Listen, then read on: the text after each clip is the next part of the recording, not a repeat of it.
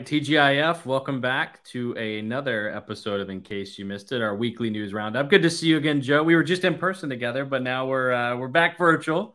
It was indeed.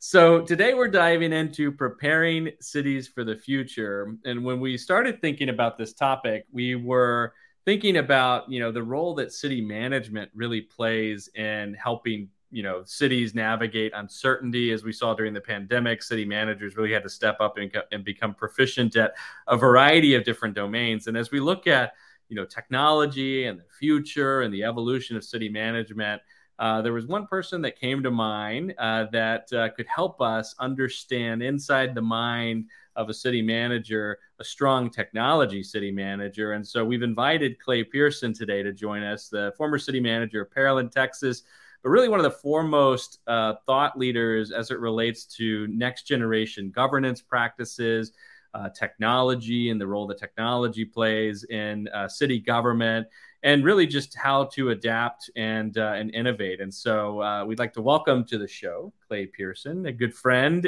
and uh, and your foremost expert on uh, on all things cities of the future. So Clay, thanks for joining us. Uh, you're very kind, Dustin. Uh, T G I F, and for sure, it's a pleasure. I've been a big fan of yours uh, for years, followed you, and uh, it's an honor to be with you both. So. Fantastic. Well, you know, first question, just to kind of help the audience get to know you a little bit. Tell us a little bit about your uh, your journey. I know every city manager's got a different journey, but would love to kind of break down uh, your journey into uh, into the world of city management. That's right. Yeah. So uh, I, I've been very fortunate uh, in my career. Uh, somehow I've racked up thirty years of uh, a public service at the local government level, um, three different states, three organizations. So uh, so while it's varied, it's been stable, frankly. Uh, and able to, to uh, spend a number of years at, at each of those places. So I've worked in Illinois when I got out of grad school at University of Kansas, and then uh, uh, worked in Michigan, and then finally here in Texas. So it's been varied and learned from each of those.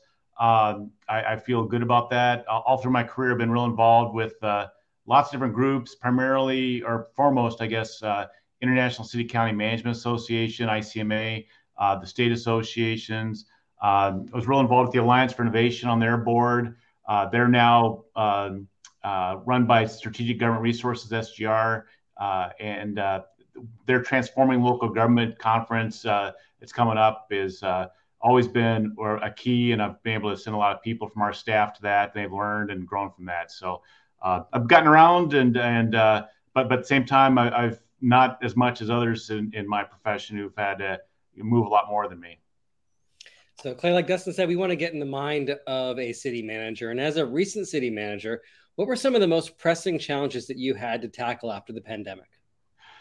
So, um, you know, I, I think back about like where we spent our time and where we were strategizing the most and where, what our pain points were. Um, it, and I got to say, a lot of it revolved around talent recruitment, training, uh, reskilling, retention, um, you know, just the people mix. And, uh, trying to get the right mix of people and the skills uh, onto the bus, as Jim Collins would tell us, and making sure they're in the right place. Uh, you know, if you talk to people I got to work with, they would tell you that, uh, you know, we did spend a lot of time and attention about um, that talent management piece of it. Uh, I wasn't afraid to uh, take people from the parts of the organization and put them into different uh, roles. Uh, our, our admin assistant in our office, for instance, Um, she's just a crackerjack quality professional. Um, we put her into a role where she was leading our high performance organization work and uh, uh, attached to human resources, but still in our office. Um, you know, that, that kind of thing of moving people around who may not have the right title, uh, but putting them where they could plug in the best. Uh, you know, I wasn't afraid to do that. Um, I also think uh, it, it, the management of the culture was a big piece of uh, is the responsibility of the C E O's job, um, and sharing and communicating about what we're trying to build, uh, checking in and supporting our people always, uh, shielding them from, you know, some of the bad things that are out there as best we can, um, you know, whether that be from the public or from electeds or whatever, uh, trying to explain and, and uh, be a buffer between that.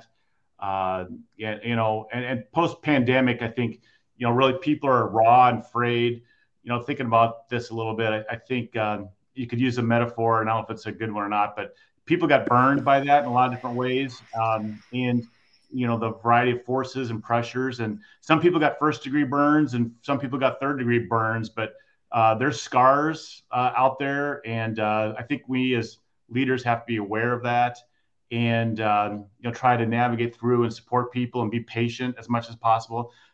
Anybody that's listening to this will know patience is not my virtue, but um, I do try and, and understand and, you know, support the team. And, uh, you know, we're, we're trying to get things done, but we also got to make sure we know there's human beings and people that we work alongside that have a lot to deal with outside of their work world, and um, trying to support that as best we can in different ways. So if that makes sense. Mm-hmm.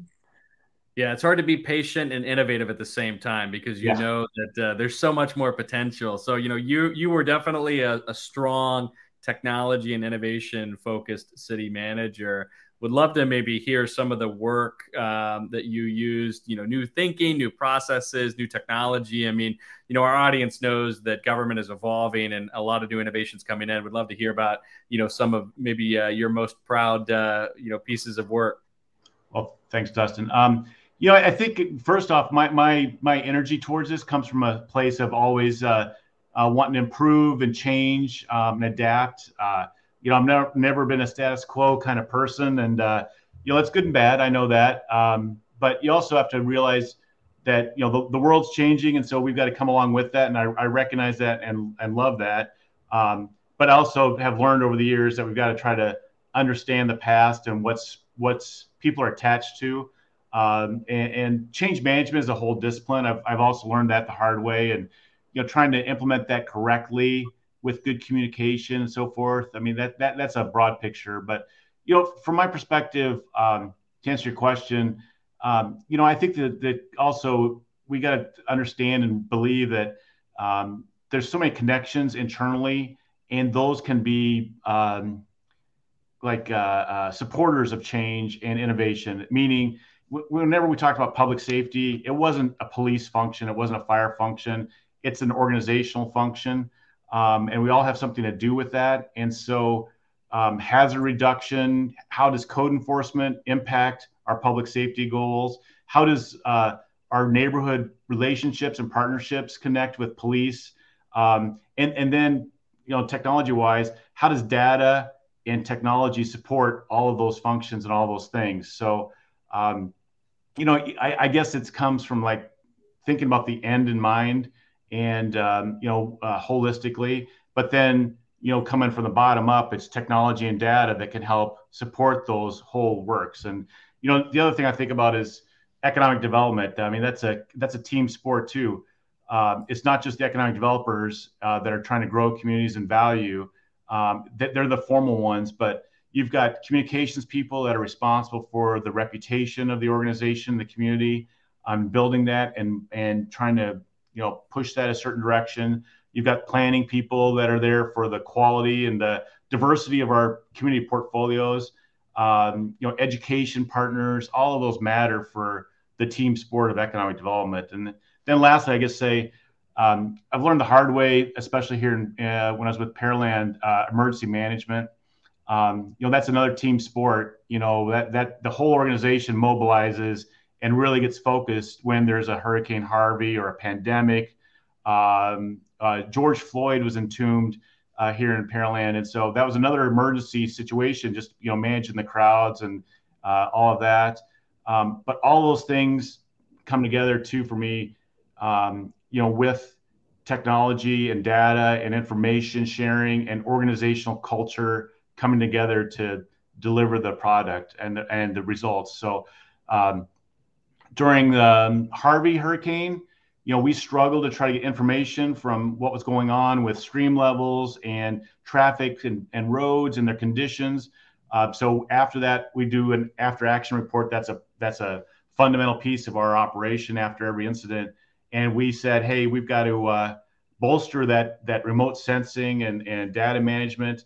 Um, and so we, you know, we, we learned from that, and, and Pearland now has a crackerjack system for all of that. And, uh, uh, and then we had the winter storm, um, was a year ago, Dustin, uh, yep. two years ago. Yeah. No problem. And, uh, everything broke, uh, all the generators, you know, that's an exaggeration, you know, struggled to, to kick on, and we really suffered and hurt. And so, you know, lesson learned there again. Um, you know, we had to made some substantial investments, and uh, you know, again, all that got tied back to our G I S system and our uh, emergency management system, so that we could tell the condition of those assets uh, remotely, and, and whether their fuel levels, and you know, whether they're running, et cetera, et cetera, when they've been lint serviced, and uh, vehicle management, all of that comes together in emergency management. And uh, if you want to advance the organization, just have a disaster and make sure you get through it, and then you'll learn a lot and get better at it. So,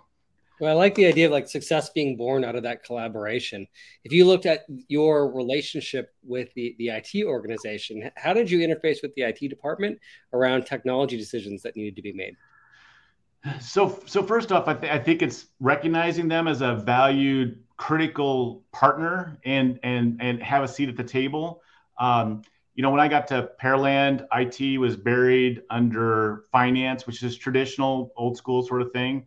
Um, I was able to help recruit and get our uh, a fantastic C I O, C I O, our first one, Dan McGinnis, and made that a standalone. Uh, brought G I S and centralized that under Dan and and uh, the Pearland I T. So giving them a, a place um, and role, and and and developing strategies and shaping that, listening to them.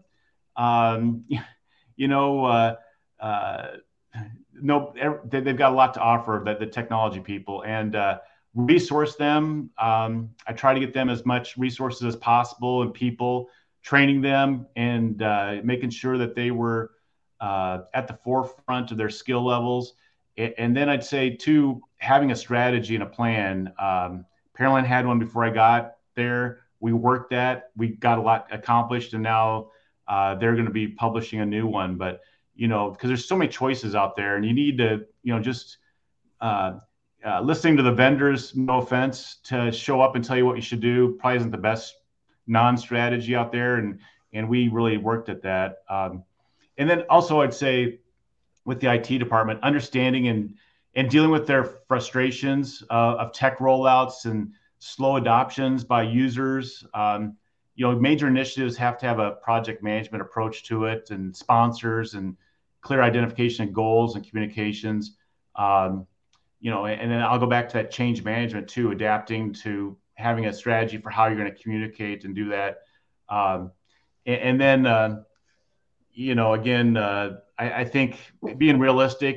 Um, you know, every software vendor will tell you that they'll integrate with every other thing, and uh, sometimes I think A P I means all promises issued, not what it's supposed to. And, uh, you know, th- these things don't work um, in the real world as they're advertised. So you got to have some patience and some bandwidth to do that. I've been a part of, you know, we've, we've uh, taken hits for, you know, technology challenges and, and rollouts. We're, we're not perfect at it, but, um, you know, we just keep after it and uh, recognize that, and, you know, learn from each of those, you know, successes as much as mistakes. So in addition to your experience here in the U S, you've traveled the, the world kind of looking at various governance models. Uh, what have you learned, and, and what can you share with our audience in terms of what the international community is doing? Well, thanks. Yeah, so uh, I, I love to travel, and I've learned from that, and I love to host. And so I think it's a two-way street, but you know, there's physical things. Um, way back when I started in Elgin, you know, I, I took a trip and learned about roundabouts and traffic calming before that was really popular. And Um, much to the chagrin of the uh, Elgin Fire Department, uh, we installed a first roundabout in a neighborhood to try to calm down traffic. Uh, you know, Carmel, Indiana's gotten a lot of publicity for theirs, but uh, there's one in at uh, Gifford and Park, I think, uh, in, in Elgin that uh, uh, still there, and the neighbors love it, and it works. Um, in Japan, I learned about emergency management and preparedness, because they, you know, they have their more than their fair share of natural disaster challenges. Um, you know, digital twinning is all the rage now, and trying to create uh, in the metaverse, I guess, right? The, uh, your city or your facility. Um, I think you can have physical relationship twinnings too. Um, when I was in Bangkok uh, studying over there, you know, there's so many similarities with Houston in terms of uh, uh, climate and, um, you know, challenges there.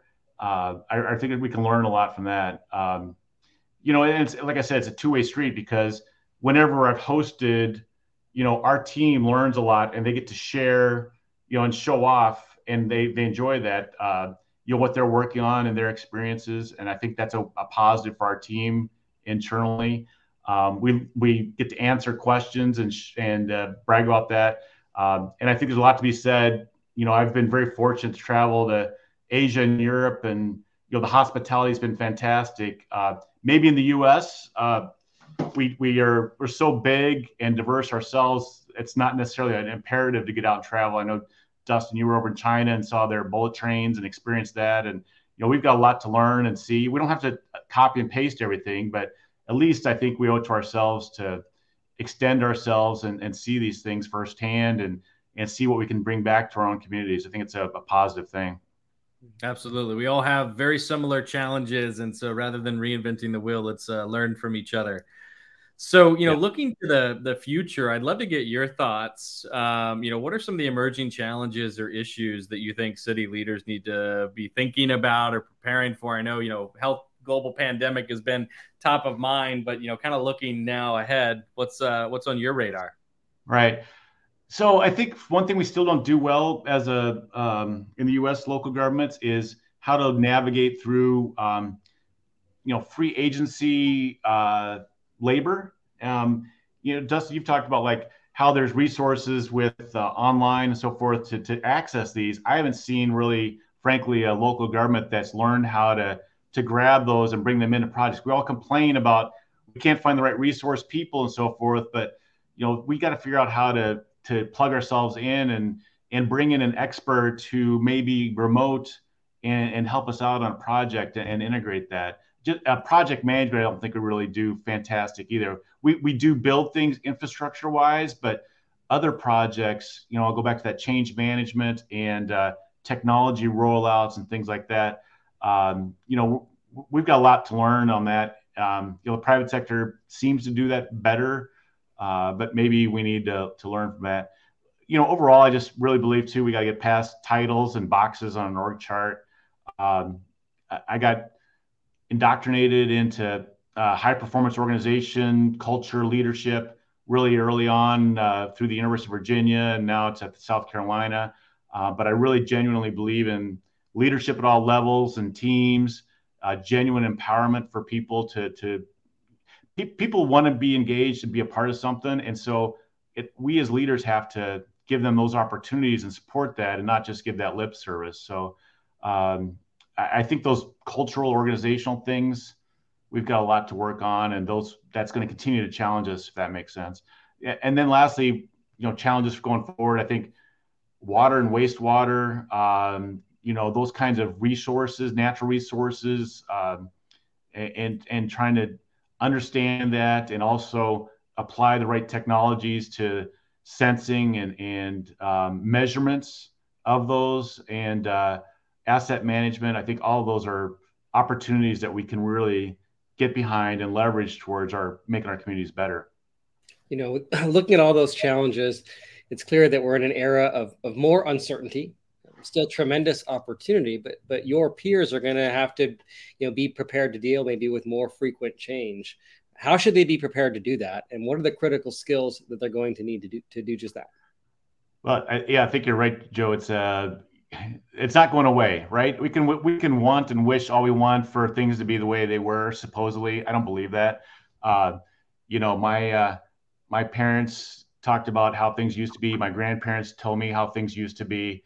Uh, and, and we've got to not fall into that trap, but I really believe just, uh, you know, reading and listening and engaging and sharing and putting yourself out there to stay atop what you learned, um, isn't before, isn't what you need to know necessarily all now. So, um, you know, I try to, you know, I, I listen to GovTech whenever I can and, and, uh, read that stuff. And I learn from the private sector. And then I, I, I watch those international examples too, because you know, they're seeing things in a different way. So all of that comes together, and you can figure out if you're plugged into that network and that system of learning that, um, you know, what the, the next things to be, whether it be demographics or, you know, uh, uh, uh, climate or um, infrastructure. There, there's resources out there, and you just got to be a, um, you know, I went to a liberal arts college. I kind of like to know a little bit about everything. And so um, but not an expert in anything. I can't design a bridge. I don't know how to code, uh, but you know, I, I, I know the values. I try to build relationships with people to, uh, um, you know, make them feel a part and, and, and sign up for this enterprise of, of the city or the organization, wherever I'm at.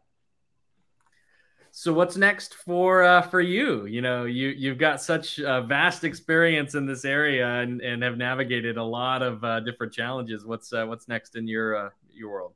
Well, you're kind. Um, you know, first off, uh, my, my wife and I, we plan to stay in uh, Houston Metro. We love the city. I think it's really underappreciated. Uh, it, it's a great place. Uh, and we also like it. It was seventy-five degrees here yesterday.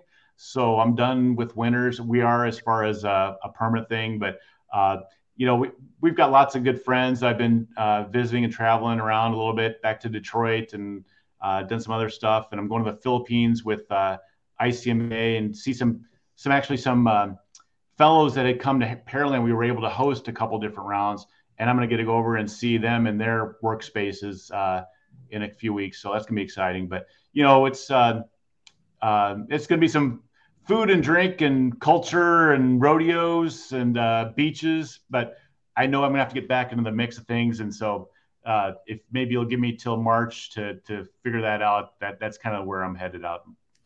Well, as you're as you're navigating all of that uh, fun stuff, how does our audience keep up with you?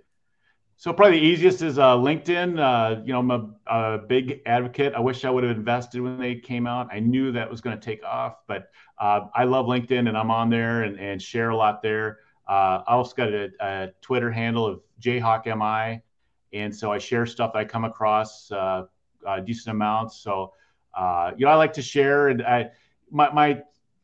friend, colleague, staff, team, I think they appreciate it, but I'm always sending them articles and highlighting and noting stuff and, you know, whether it can be. And, uh, you know, I just try to share that learning and uh, let people take it for what they, their environments, what they want to do with it. So uh, uh, happy to answer and engage and uh, learn from wherever I can. Well, Clay, thanks for joining us. And thanks for sharing your insights with the GovTech audience. You, you guys are awesome. Thanks for all your work and supporting local governments. Have a wonderful weekend, everyone.